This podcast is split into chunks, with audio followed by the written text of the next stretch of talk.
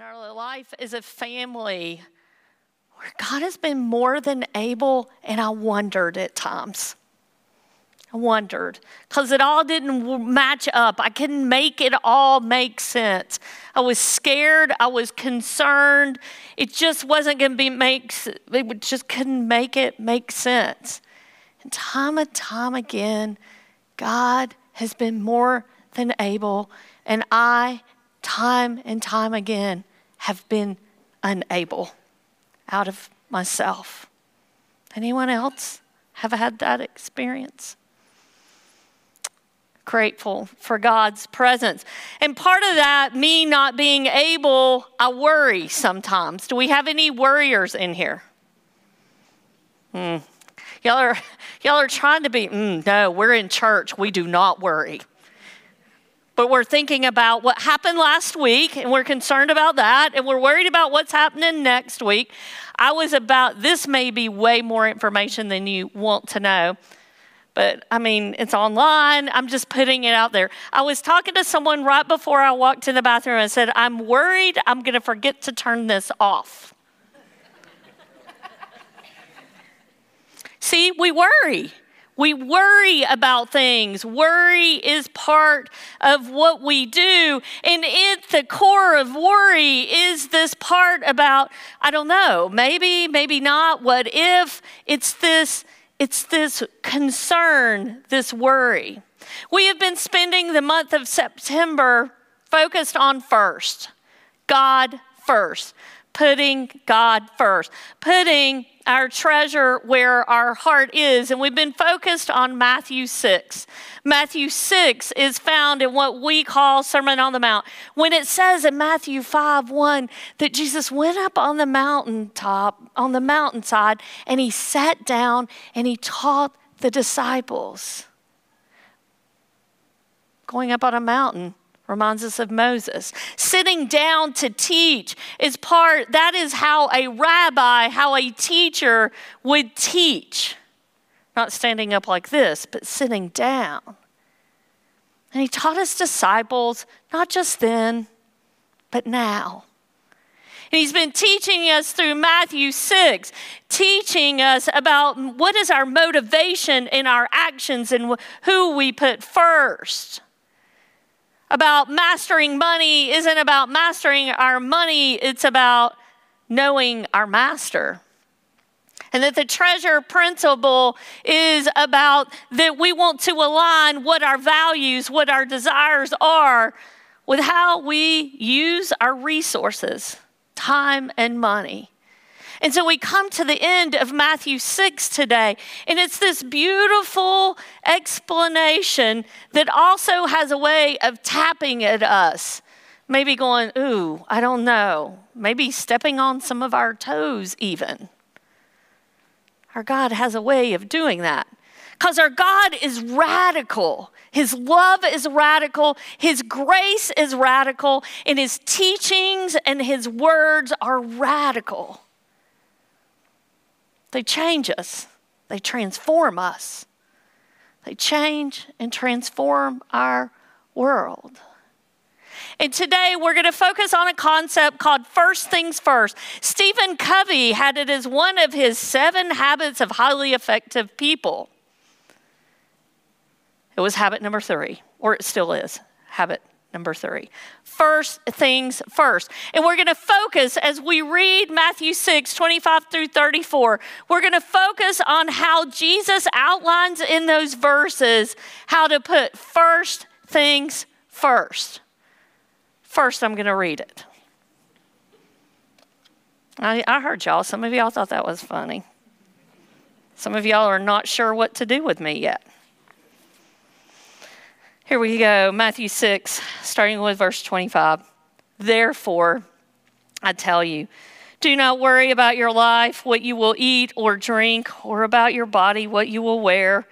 Is not life more than food, and the body more than clothes?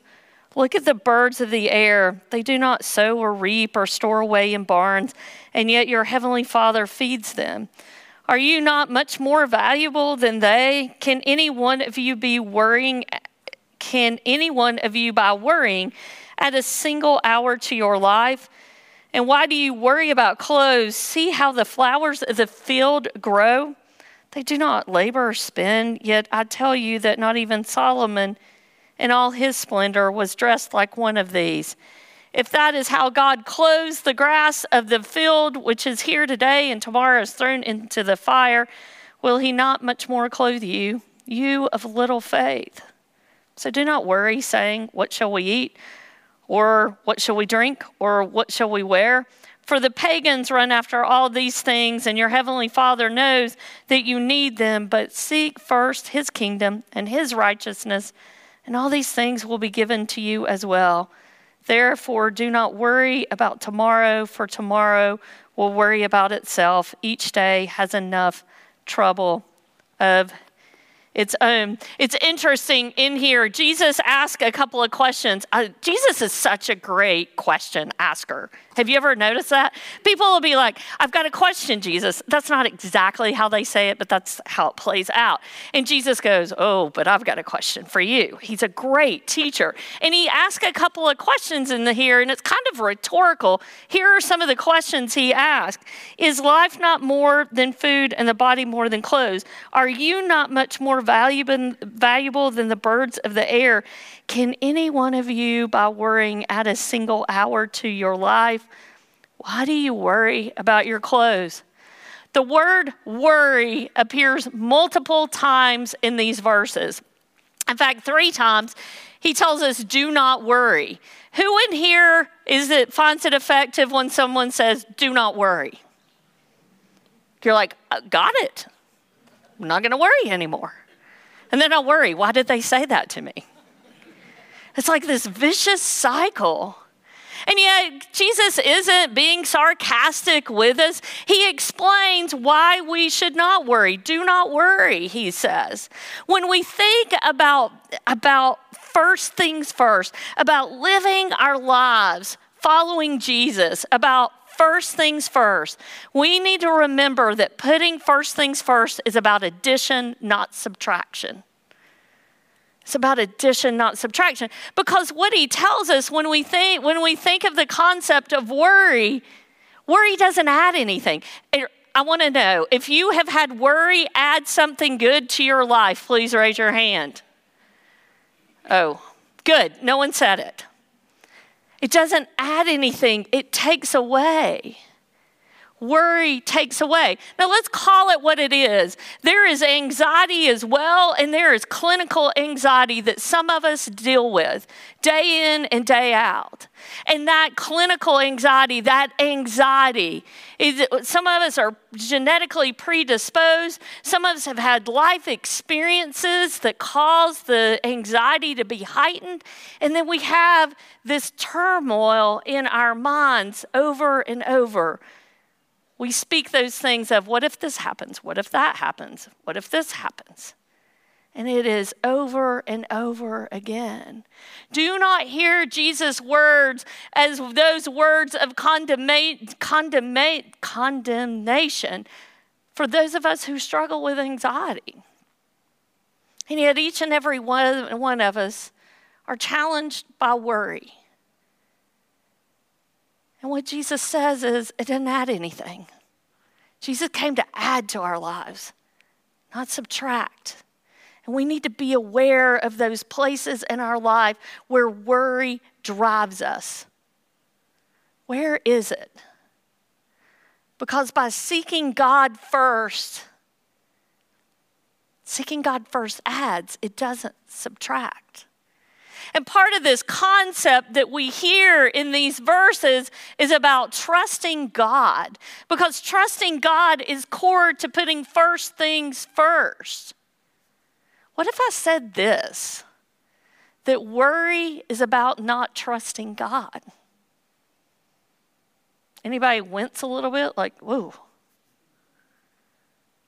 worries about not trusting God. But let's be honest, there have been things in our lives that have happened. There are experiences that we've had, and we want to go, Come on, God, where are you? I don't get it. This doesn't add up. Where are you, God? How do I trust that? I'm not sure because I can't make it all work. And what does Jesus say? You got little faith. Isn't condemnation. That is a reminder of where do we put our faith? Where do we put our trust? Do we put our trust in ourselves that we're going to figure this all out? That we're going to make it all work, whatever it is? There are parts of our stories that just aren't going to make sense. Not now. Hopefully, one day. But trusting God in the midst of those times. It's part of putting first things first. It's part of seeking God each and every day. It's about trust. And some of us have trust issues. Some of y'all are like, you got that right. And so we confuse our struggles of trusting people with trusting God. Some of us have been church hurt. You're here and you're like, I'm not sure about being here because this didn't work out last time very well. Trusting God is different than trusting people. See, our God is trustworthy. It doesn't mean it's going to all make sense. There's going to be heartache. There is going to be loss. That's going to be part, that's part of our humanity, of our stories. Yet our God is trustworthy. The challenge is are we willing to release to Him? Are we willing to let go? Are we willing to say, I don't know how this all works out, God, but I believe in you and I trust you and I have faith? And I was reminded in preparing for this about some times in my life where it just didn't work out the way I wanted.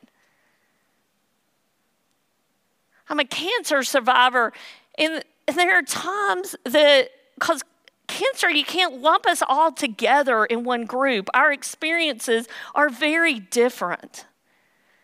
And so there are times that people will say, Well, my mom got the good cancer, or I got the good cancer. And I'm like, Good for you, because I didn't.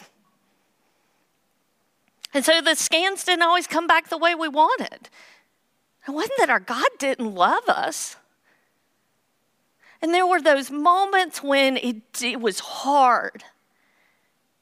We just had to go, God, I don't understand this but I trust you. I believe in you. Because you aren't dependent on circumstances. You're God. You're our God no matter what. I remember when we started the cancer journey, I went into like operational mode because that's what we do, right? And I thought, okay, we're going to focus on these three things. This is how we're going to live this out. You know, I was like in charge. I got this. This cancer thing I've got. I didn't have. But one of the things was one of the guiding principles for me in those early days is we're going to be faithful no matter what. And that no matter what scared me. How are we going to be faithful no matter what? I want to be faithful and it's all going to work out the way I want. And that's that trusting God, putting first things first, that our God is first. So we've got this first things first, and by putting God first, it means that we're going to add, not take away. It means that we're going to trust our God no matter that we have some evidence that life is hard. And another part of this is our priorities. It's the obvious thing. I mean, when you think of Stephen Covey, it's about your task. How are you going to complete your task? How do we do that? You prioritize. I've been working with a time management coach over the past year, and it's just not been about making sure I get my tasks done. It's about looking at what God's purpose is in my life and making sure that I am living that out by my decisions, by how I do put things on my calendar. And one things she has taught me, and I've told her, I was like, what you teach me is not rocket science but it feels pretty amazing, some of the things she said. And one of her, her statements that she uses is every yes means a no. And so when we prioritize, when we say yes to something, if we say yes to God, God, we're going to seek you first, then there are going to be some no's that go along with that. We can't do it all or be all or have everything. It's not what we're created for. We're created for a relationship with God. and prioritizing. It's what Jesus says. In fact, I'm not even sure I can say it without it appearing to come from the King James Version, and I have no idea why. But seek first the kingdom of God and all his righteousness. Like that's our goal. That is first things first. Seek what? God, His kingdom, not just my next thing, but God's kingdom, which is bigger than anything this world can give us. We're going to seek God's kingdom first and His righteousness. And I'm like, whoa, righteousness is a big word. What does that mean? It means God's will. It means as we walk through life, as we consider, am I going to do this? Is our family going to do this? Are we going to give this? Are we going to serve here? What is God's kingdom vision? And what's God's will? Not what I want. That what I have found is that God's will is pretty cool. It's beyond anything I can imagine. I can limit myself so much. God doesn't limit us. And then you may say, well, how do I know what kingdom vision is and what God's will is? Think about the relationships in your life, the people that mean the most to you. Do you spend time with them? Like my husband and I, like we we can almost look at each other now in situations and be like, oh, I know what he's thinking. I know what I know what I know. It's because we spent time together. We've made decisions together. Being in Scripture is invaluable to understanding God's kingdom vision and God's will. I don't have to go, I wonder how I know about God's will. The Bible, it's a good place to start prayer, having conversation with God, being in groups that are focused on Scripture and the Holy Spirit so that we can talk these things out where we go, I think this is what God's saying, I'm not exactly sure. And then through this, these groups, our groups, we have this opportunity to ask questions. Is that, do you think that's what God's saying? What do you think? And someone say, you know, I read in Scripture this like priorities, prioritizing seeking God first. God's kingdom, God's righteousness, God's will. And then how Jesus ends Matthew 6 says, Don't worry about tomorrow. There's enough to worry about tomorrow. You're like, Oh, good. I thought we were helping with the worry. It's called 24 hour living. 24 hour living gives first things first a container, like structure, that I'm to live in this 24 hours. There are those sitting here or online today that you have been thinking about what happened last night. You've been worrying about what happened two weeks ago or what happened 10 years ago or you're concerned about the decision of tomorrow and the days to come. And it doesn't mean by living in this 24 hours that we don't pay attention to planning and what comes next. It's that we live in this 24 hours because this 24 hours is enough. I love how our Creator created night and day, 24 hours. I got to stay in this 24 hours. I've shared this before. I love to hike. And back in May, I went on a hike. And I, it was Sugarland Mountain Trail. It comes down from Newfound Gap into Laurel Falls. And I took pictures and I shared it with people. Those pictures with some folks, and one of them's a spiritual mentor. And when I shared the picture, she sent back these five words to me Be where your feet are. Like, we've been talking about being present in the moment, but all of a sudden it was like, whoa. Be where my feet are. I want, the, I want you right now to look at your feet. Just look at them. Good job. Some of y'all are doing it. Some of you are like, I am not doing that. Look at her. This is where her feet are. This is this 24 hours. Like it is just this best object lesson of be where your feet are. I've got a picture up here. Those are my feet